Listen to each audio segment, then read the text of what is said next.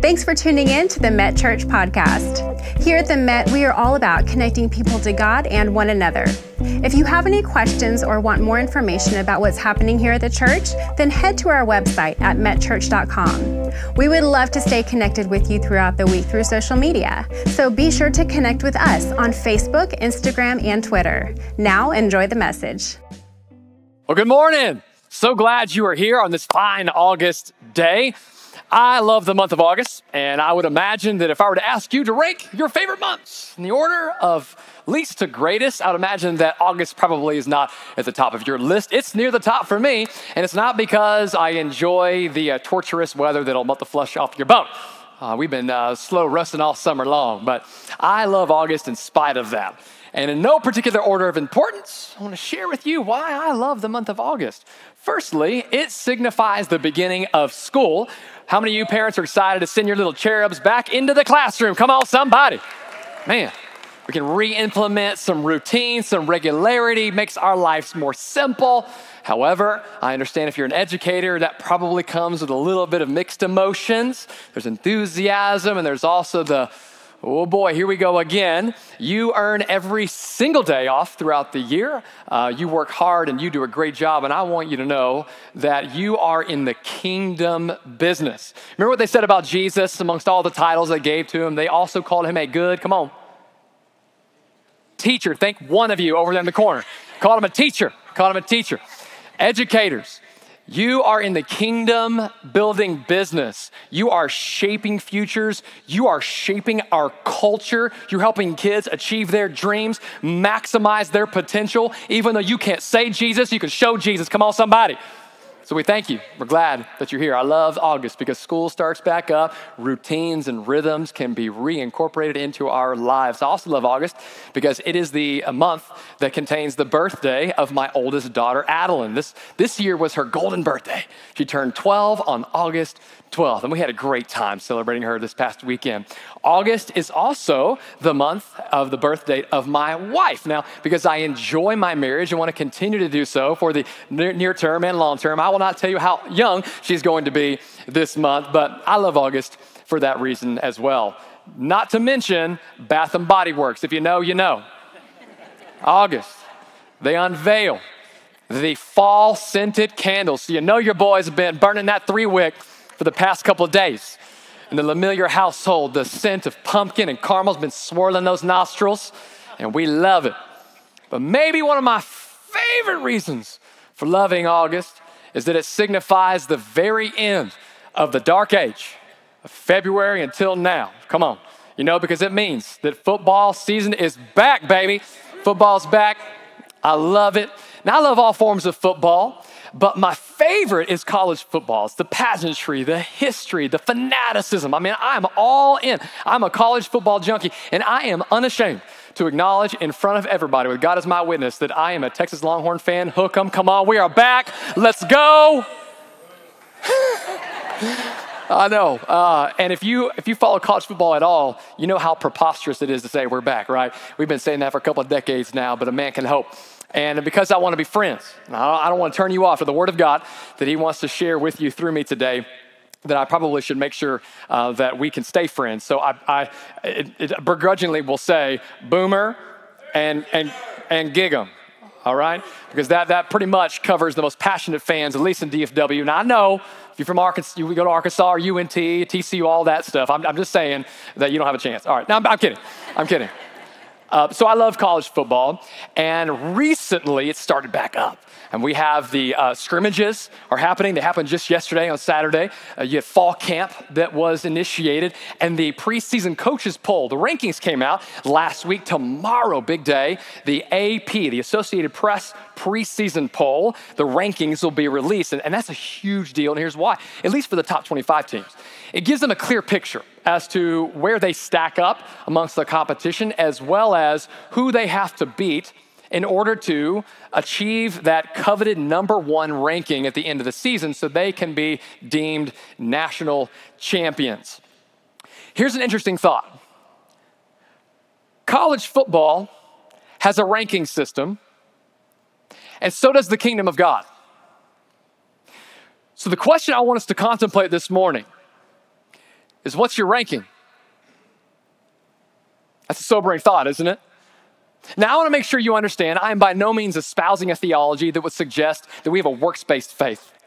Uh, we can't earn salvation. We don't deserve salvation. There's nothing I can do that will please God and that will give that will give me a, an inheritance of, of eternity. It's by the grace of God, the free gift of salvation through Jesus Christ. That's it. We're all sinners saved by grace through faith. However, for believers, there is a ranking system based on our works on the earth, and that determines the rewards we receive in heaven, the responsibility we get to enjoy and cherish, and all kinds of other really neat things. But that's a sermon for a different day. There is a, a college ranking system, there is a kingdom ranking system. So, my question to me and to you is where do you rank in God's kingdom? If, if the Lord Jesus was to release the rankings from least to greatest of his followers, where would I fall in that ranking system? How do I stack up? I think it's a question that the disciples probably had on their minds. It was circulating their minds quite frequently. And the reason I would suggest that to you is because they were constantly competing with each other, jockeying for position. Who gets to be closest to Jesus? And who's his closest friend? And remember John? He wrote the Gospel of John and also the book of Revelation, 1st and 2nd, 3rd John. And, and remember what he said in the Gospel of John of himself? He called himself the disciple whom Jesus loved. He's like, Jesus likes y'all, but he loves me, you know? And they're trying to position themselves to be Jesus's favorite disciple. And, and I think this competitive nature between the disciples, I believe it's, it's vividly and, and, and maybe most uh, accurately uh, depicted and portrayed when you look at two siblings and their rivalry. That's John and James. And they're constantly arguing and fighting over who's going to be closest to Jesus and who's Jesus' favorite and which one of us is going to rank the highest in his kingdom. And we can see that play out in Mark chapter 10, beginning in verse 35. And here's what we see. Then James and John, the sons of Zebedee, came to him, that is Jesus, and they said, Teacher, we want you to do for us whatever we ask. We want you, Jesus, to do for us whatever we ask. What do you want me to do for you? Jesus asked. And they replied, Let one of us sit on your right and the other on your left in glory. Let me offer some context to this conversation. This is toward the end of Jesus' three year ministry, and, and he's headed up to Jerusalem. Now, it's interesting when you read in scripture, anytime that they would head up to Jerusalem, they're always heading up, even if they're actually heading down. You know, in, in scripture, they would say up or down based on topography, not northeast, southwest like we do. And, and Jerusalem did sit a little higher, but even when they were higher, they would say, We're going up to Jerusalem. Why is that? Because Jerusalem was a holy city. And they knew that when we go to Jerusalem, we are going to be with the, the God Most High. We are going to offer our praise and worship. How many of you know that we can go up to church? I'm not going down to church. I'm not going over to church. I'm going up to church because when I come to Met Church, I'm ready to worship. I'm ready to praise God. I'm ready to serve the Lord. They went up to Jerusalem to meet with the Lord. And so they think that because Jesus is leading them into Jerusalem, that the time has now come for him to establish his kingdom. And, and so Jesus wants to clear things up. Because of the disciples, it was always murky. It didn't matter how clear that Jesus would spell out his plans, they would constantly misunderstand or misread because, you know, we have selective hearing, don't we? We hear what we want to hear. We read scripture and then he, the Lord spells out what it is for us to live a godly life and how we can experience a blessed life. And, and it's just in one ear and out the other. So Jesus patiently, gently reminds us. And so he's doing that in this passage. He, he pulls them over to the side and he huddles them up and he says, we're going to Jerusalem. We're going up to Jerusalem. For the time has come for the Son of Man, that, that's me, Jesus, the Son of Man to be betrayed, handed over to the Gentiles, spat on, mocked, flogged, beaten, crucified, and put to death. And on the third day, he will rise again. So he, he lays out this plan, not for the first time. He has said this a number of times. He explains why he has come, that he, God, in human form, he came down from heaven to earth, even though he was infinite, he became an infant. He set aside his glory. He gave up his rights, took the form of a servant, lived a life of sinless perfection, offered himself up as a substitutionary sacrifice to make the payment for our sins, was crucified, dead, buried, raised to life. He tells them that. And then, right after saying the most amazing mission that he came to fulfill, James and John, what? They go, Well, we want you to do us a favor. Are you kidding me? You want, to, you want me to do a, a favor? As if dying in your place isn't favor enough? It's selective hearing. See, see, they had heard Jesus talk about the kingdom a lot. The kingdom was here, the kingdom has come, and it's my kingdom. And, and so they very much latched onto the kingdom talk, but really didn't want to hang on to the crucifixion talk because that undermines their, their own prerogative, their plan of being able to rule and reign with Jesus. So they latched on to kingdom, but didn't want to talk about uh, crucifixion. And, and, and so when they thought that Jesus was taking them into Jerusalem, that that was the moment that he was going to overtake Rome, establish his kingdom. And then James and John, now if they can posture themselves, position themselves just right, then they can secure a high ranking position in Jesus' administration. I mean, they thought, now's our chance, James, now's our chance. I know, John. It's going to be happy hour in the ivory tower here real soon, buddy. They were ready to roll. They're having a good old time about it. And I, I can't blame them. I mean, they had been under the oppressive rule of Rome and under the harsh yoke of the Pharisees, and, and they wanted to be liberated. And, and, and they knew, they believed Jesus was king and Lord, at least in that moment. And then they changed their mind, and, and they changed their mind again after they see him raised from the grave. So I, I, don't, I don't want to be too hard on them. And also, because we do the same thing, don't we? We have selective hearing, uh, and we have a tendency to be a little bit selfish and self centered, even, uh, that we ask of Jesus, Lord, we want you to do whatever we want. Don't we do that? Uh, that if we're not careful, we can make Jesus a cosmic genie. My wish is your command. He's not a cosmic genie, he's Christ Jesus.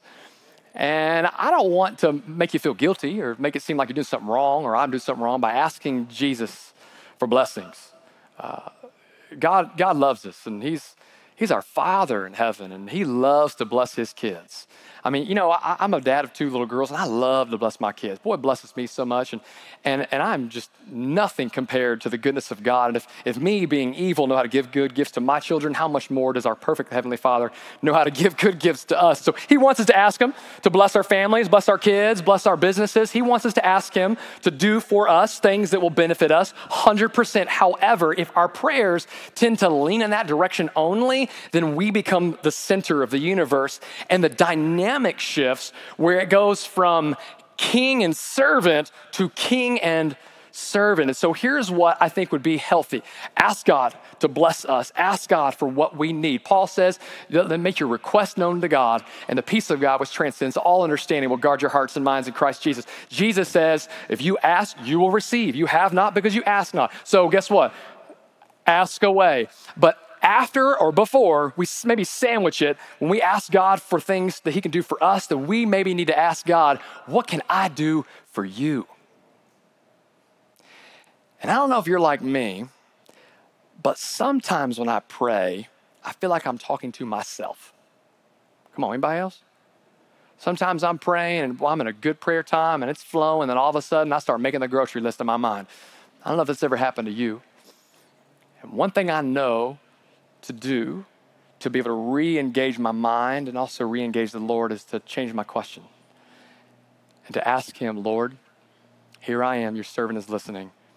What may I do for you? When I ask that question, 100% of the time, for me, He answers. And I just choose to believe that whenever He drops a name and He says, text that person, that was the Holy Spirit, and I, and I act and I be obedient. Or He'll say, forgive this person confess this sin. I've already forgiven you because of my death on the cross, but you need to be able to forgive yourself, and you also need to be able to have a conscience that's clear so you can continue with confidence that I'm with you. He will always answer those questions. Lord, do whatever I, you, I want you to do for me, and pivot to, Lord, what, what may I do for you? Here's James and John. Lord, your kingdom's coming. We're ready to rule with you. We want you to do whatever we ask. That's what they asked Jesus. And And here's what Jesus says in response to them You don't know what you're asking, Jesus said. Can you drink the cup I drink or be baptized with the baptism that I am baptized with? In other words, Jesus is saying, I'm about to suffer and die. Can you do that? Are you willing to do that for me? Will you give your all for me as I've given my all for you? And listen to how they respond. Oh, yeah. Oh, yeah, we can. We can do it. Remember selective hearing. Uh, we can do it. Well, whatever you say, we're, we're going to do it. Uh, I love the confidence, but it's actually more self assurance.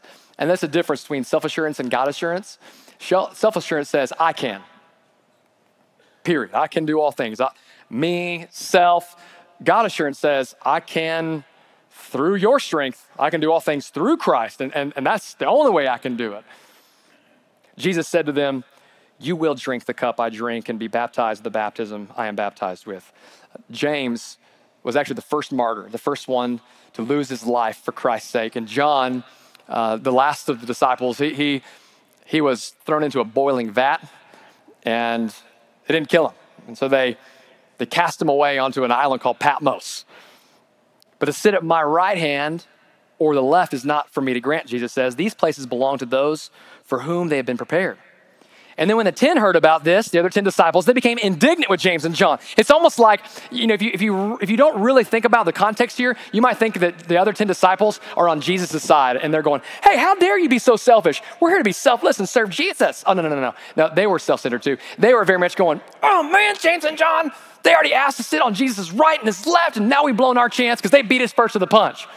So Jesus, so patient, so kind, pulls them all together he, huddles them up. He tries to set the record straight. Here's what he says You know that those who are regarded as rulers of the Gentiles lord it over them, and their high officials exercise authority over them. Not so. Not so with you. Instead, here it is whoever wants to be great among you must be your servant. And whoever wants to be first must be slave of all. For even the Son of Man did not come to be served, but to serve and give his life as a ransom for many. Ranking in God's kingdom is simple math. The greatest among us will actually be least. If I want to be great, I first have to give up my idea of greatness and embrace God's idea of greatness. And that means I become the least, that I seek out to serve God by serving others. In God's kingdom, there's a direct correlation between significance and service. Isn't that so antithetical to what our culture would say? And culture would say, you want to be significant? Then you better seek after celebrity and status. That, that's how you become significant. A poll was released not too long ago where a huge sample size of young people were interviewed. And one of the questions they asked was, you know, What do you want to be when you grow up? And 54% of young people said they want to be a celebrity. No, they don't. No, they don't. They want to be significant. And they think that significance comes through status and celebrity. just misguided. Jesus says significance isn't about what seat you have, it's about how much you serve. The highest level of significance is reserved for those who adhere to the highest level of service. If leading is, is excuse me, if serving is beneath me, then leading is above me. And, and that makes sense when you think about Jesus, God incarnate. And you look at how he lived his life, that he gave up everything and put us first. Are you serious? The creator of the, of, of the universe gave up infinity and became an infant. He didn't come as a king, he came as a carpenter. He lives in his entire life serving people, putting the needs of others ahead of himself. That God, he served us. He's the first and the last, and yet he put himself last by putting us first. And Jesus is the greatest. He's the great I am. He's the one who was and is and is to come. And if Jesus saw it fitting to serve us, then who am I to assume the role of a master? and expect people to serve me. If Jesus would serve, then it's only so fitting that I would follow in the steps of my master and be a servant of servants. I'm a servant of the Most High God, and it's my pleasure, it's my duty, it's my assignment to serve everyone, everybody, all the time, anywhere. And so, as servants, as Christ followers, my encouragement for us today is for us to employ and embrace three action cues, three action items that every faithful servant consistently does. If you're taking notes, here's the first thing we're gonna do as servants. What are we gonna do? We're gonna look at Jesus, see what he did. The first thing is we're gonna take inventory. We're gonna take inventory. Take inventory. Here's what it looks like that I'm gonna routinely ask myself, what experience, what skill, what resources do I have at my disposal right now that I can use to add value and dignity to people around me? Take inventory. I love 1 Peter 4, verse 10. Here's what it says Each one of you should use whatever gift. I like that. It's all encompassing. Whatever gift, not, not this gift most of the time, but this gift, no way. That, that, is, that is off limits. It's kind of like whenever we went through my daughter's uh, room the other day and we were saying, hey, we kind of need to get rid of some stuff. And it was like, no! We're like, will you get rid of this? No, that's mine. We get rid of this? No, that's mine. How about, how about this? Okay, you get rid of that. It's like trash. I mean, what is this? You know, no, everything, whatever we have, whatever gift, we're going to use it. What are we going to do? Any gift you've received to what? Serve others as faithful stewards of God's grace in its various forms. Why don't you turn to somebody? Go ahead and turn to them. Look them right in the eyes. Oh, yeah, that's good. Let's make it awkward just for a second. That's fun. Now, when you look at them, I want you to say, You are gifted. Woo, that feels good, doesn't it? Feeling all nice. You are so gifted. You, you, you have a multitude of gifts, a myriad of gifts, both spiritual and practical. I love James 1:17. It says that every good gift comes from the Father in heaven. Anything I have that's good, it's because God gave it to me. And some of us think, well, no, I earned that. I worked hard for that. Well, yeah, well, who, who gave you hands? Well, that, that was that genius idea was mine. Oh, yeah, well, who's who's the author of intellect? Every good thing I have, it comes from God. And everything that God's given to me is so that I can steward it well and use it to bless other people. Whatever gift I have. So take inventory. What, what do you have? Uh, do you have a large home? Open it up. Invite people in. Do you have a unique skill or trade that took you years to refine and become an expert at it? Okay, offer that to somebody else without expecting anything in return. Or, um, maybe it's a soft skill. You're compassionate, you're, you're generous, you're loving, you're kind. Serve it up. Maybe you have a lot of time Use your time well, serve other people. Uh, maybe it's you're a really good organizer, administrate away. You just you get all those little details put together. It'll bless somebody. I promise you that. Use whatever you have, take inventory, and offer it in service to other people. Your gifts matter. I, I, I don't like how we tend to believe the lie of the enemy that there are superior gifts or skills or experiences, and only a few can be used by God. Uh, only people who can communicate really well uh, only people who, who have a, a talent that's stage ready. Only, people who are, are smart, savvy, or whatever.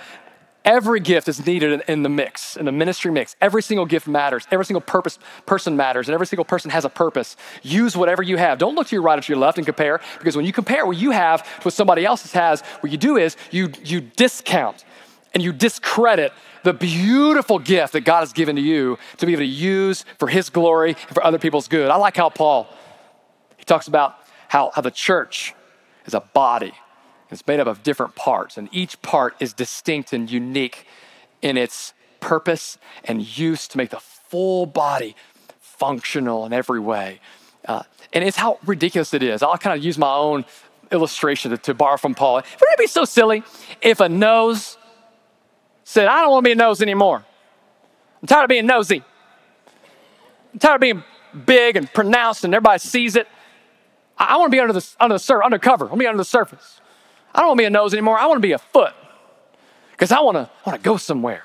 I want to take I want to take people places. I, I want to stand tall. I want to run. I want to skip. I want to move about. Boy, that'd be great. I want to be I want to be a foot. I don't want to be a nose. I'm tired of smelling everything. It stinks. Everybody stinks. I'm tired of smelling. I'll be a foot. And how strange would it be if the foot was like, well, I'm glad you said that because I'm thinking about trading. I don't want to be a foot. I'm tired of people standing on me. I'm tired of being treaded on. I'm trying, tired of having to go everywhere for everybody else. When, when am I going to be prioritized? Plus, I'm tired of being moist. and if I'm not moist, I'm really dry and cracking. I don't like it. I don't want to be a foot. I, I want to be a nose. I want to be able to smell and live it up a little bit. Let's trade.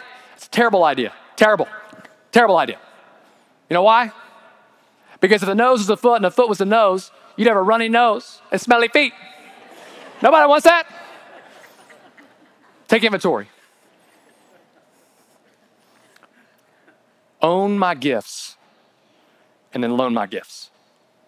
Own my gifts and then loan my gifts for the good of others. And please don't fall into that trap where you, you compare, thinking that what somebody else has is what you really need, when all you need is all you have. And I think about the Old, Old Testament, New Testament people, and I see how they just use what they had. I think about uh, Ab- uh, Joseph. He used a dream. Moses, a staff.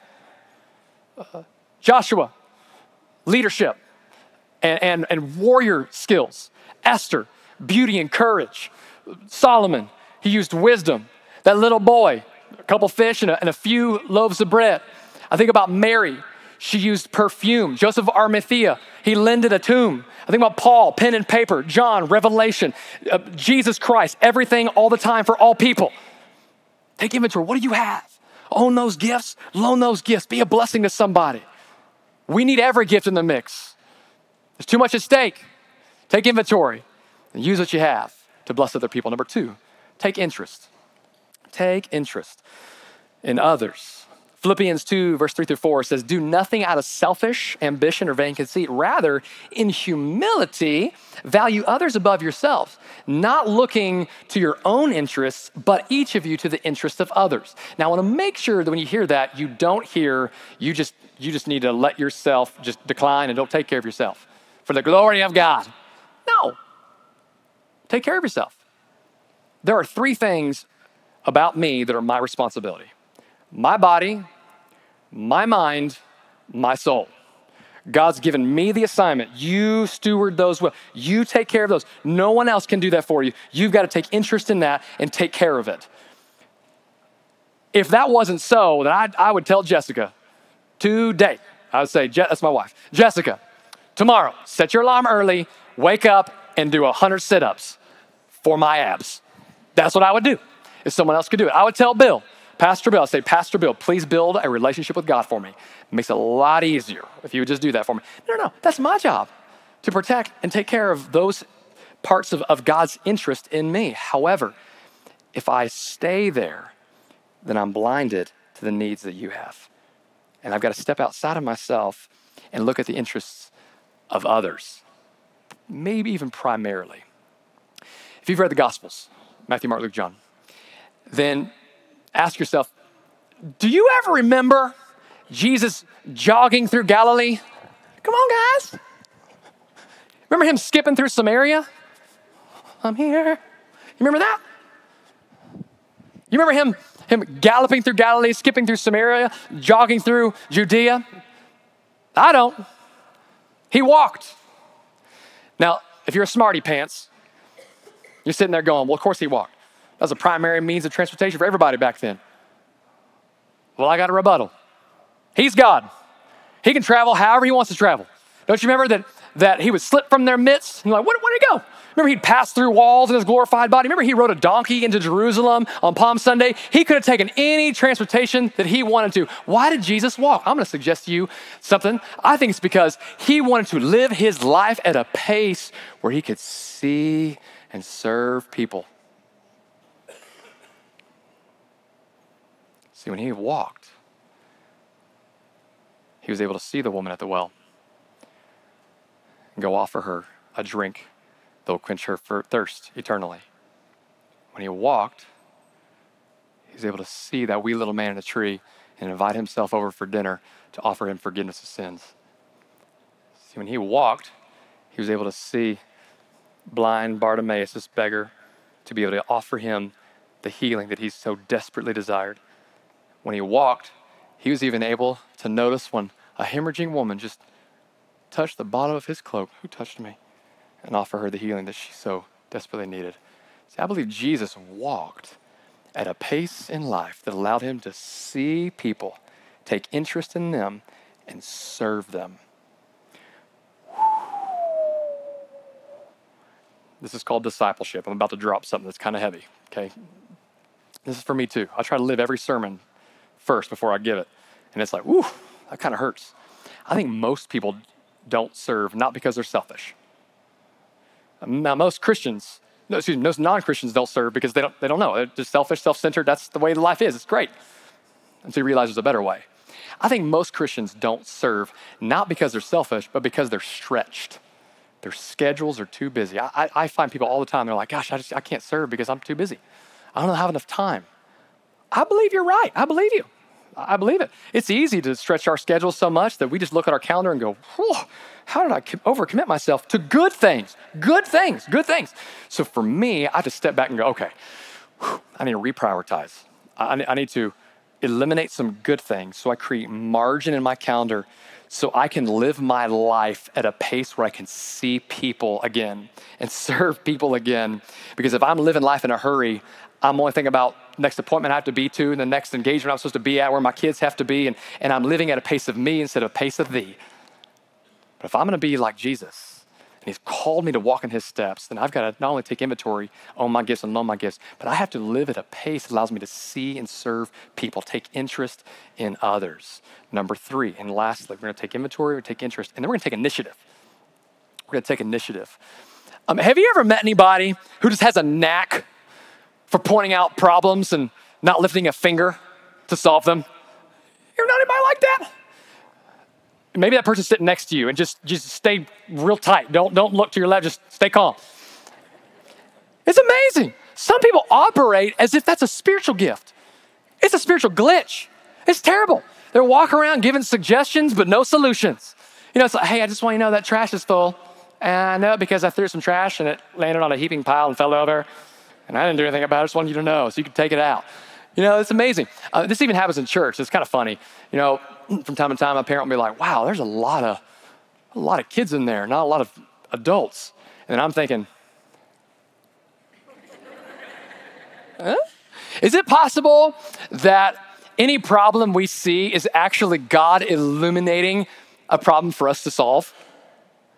I, I, always want to make sure that, that, I don't point out a problem unless I'm ready to solve it, or at least have a solution that I can bring into the mix because I want to take initiative. I want to be a servant. I don't just want to be a suggester, I want to be a solver. And that's what Jesus was. It says that God demonstrated his love for us, that while we were yet sinners, Christ died for us. He, he initiated the love sequence. He didn't wait until we said, Please, Jesus, come on down, please save us. He goes, I'm going to do it right now because I'm going to I initiate, I'm going to demonstrate love, even though you don't deserve deserve it, even though you would ask for it. Get ready, world. Here I come. We want to show initiative. Hey, um, if you are single, but you're ready to mingle, come on, somebody. If you're single, you're ready to mingle, and when you find that person, that you take interest in and you're thinking, well, there's potential here. Here's my advice to you. This is free advice. This is maybe the best wisdom I could give to you without knowing your whole situation. I invite you to invite that person to serve with you in church. Here's why uh, we can fake spirituality. We can drop a few Jesuses here and there. We can post a few scripture verses and we can talk Christianese. And I'm not saying if you do that that you're, you're being fake. I'm just saying that that's easy to do. Uh, but you can't fake serving. You, you can't fake serving. You either do or you don't. You're either in or you're out. There's no middle ground. It's kind of like being pregnant. According to the science that I've learned when I was in school, you're either pregnant or you're not. Now, I realize in society today that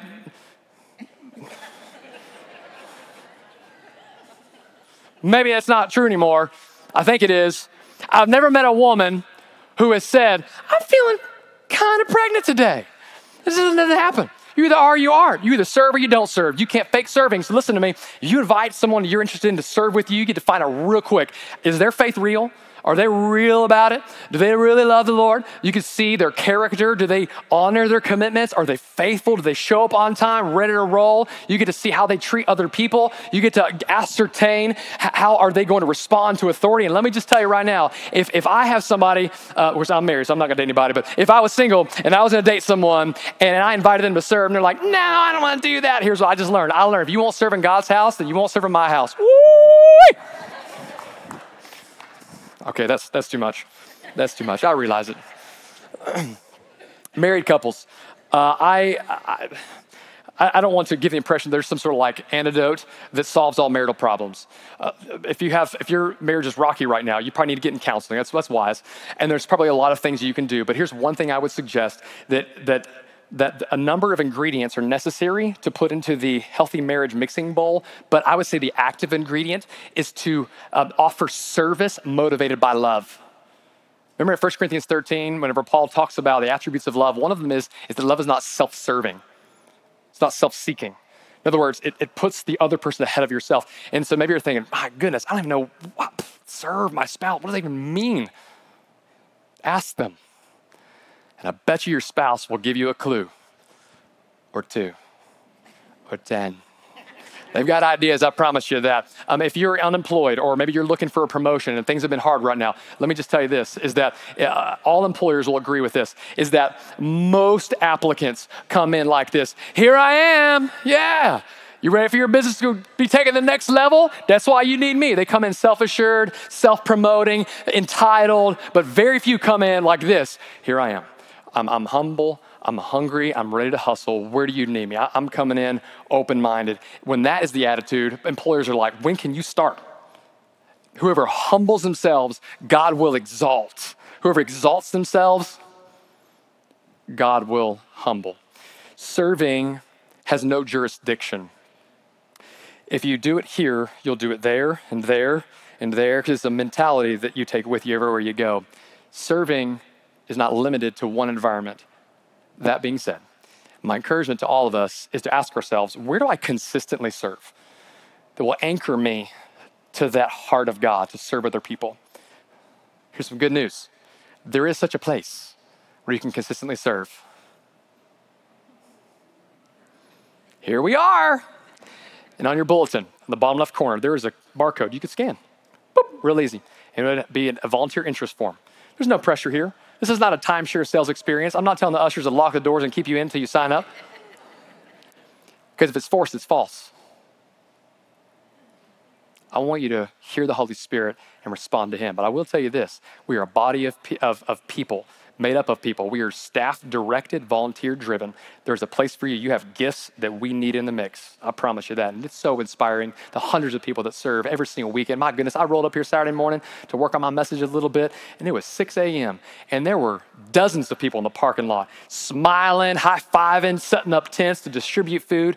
I, I was so inspired. It was amazing. Those of you that hold babies, you hold open doors, you pass out uh, pamphlets for all of us to take notes, and you park cars. That's how I do it. I mean, you have people in production, but the guys on the camera, come on, camera guys, where are you? Right here. Look right there. Whoa, whoa, hey, look at that. Amazing work, amazing work. You got people that play instrument. I mean, eh, there's a place for everybody. You have volunteers at DTM to help people get connected, and you have people lead table groups at Courageous Motherhood and, and Bible studies. There's a place for you if you will make a place for yourself. Just scan that barcode. Last thought. Here. I'm done. Last thought. Here we go.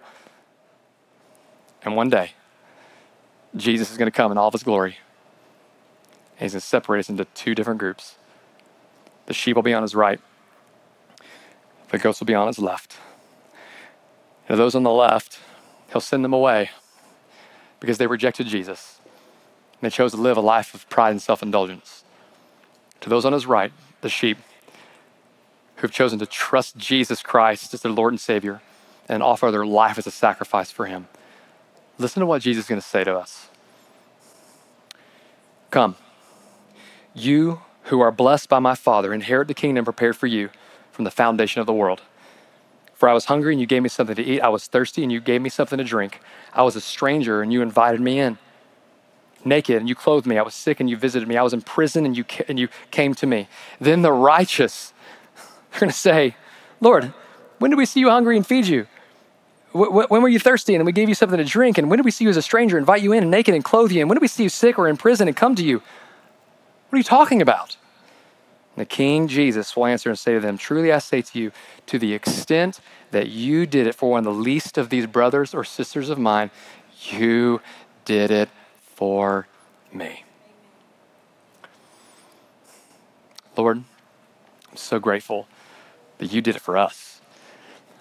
That you stepped down from heaven and offered your entire life as a sacrifice for us so that we could call you Lord and Father and Savior. And you have called us, you have commissioned us to follow in your steps. The servant is not greater than his master. So, Lord, Master Jesus, if you served, who are we to refuse to do the same? Let us live our lives with a servant oriented mindset so the whole world may know who we serve and that we may make a difference and an impact in this world that desperately needs you. We are your proxies, we are carriers of the Holy Spirit. And so let us carry that out through our acts of service in Jesus' name. Amen. Thank you so much for tuning in today. If you have any questions or prayer requests, please contact us by visiting metchurch.com so that we can follow up with you this week. We look forward to seeing you next week.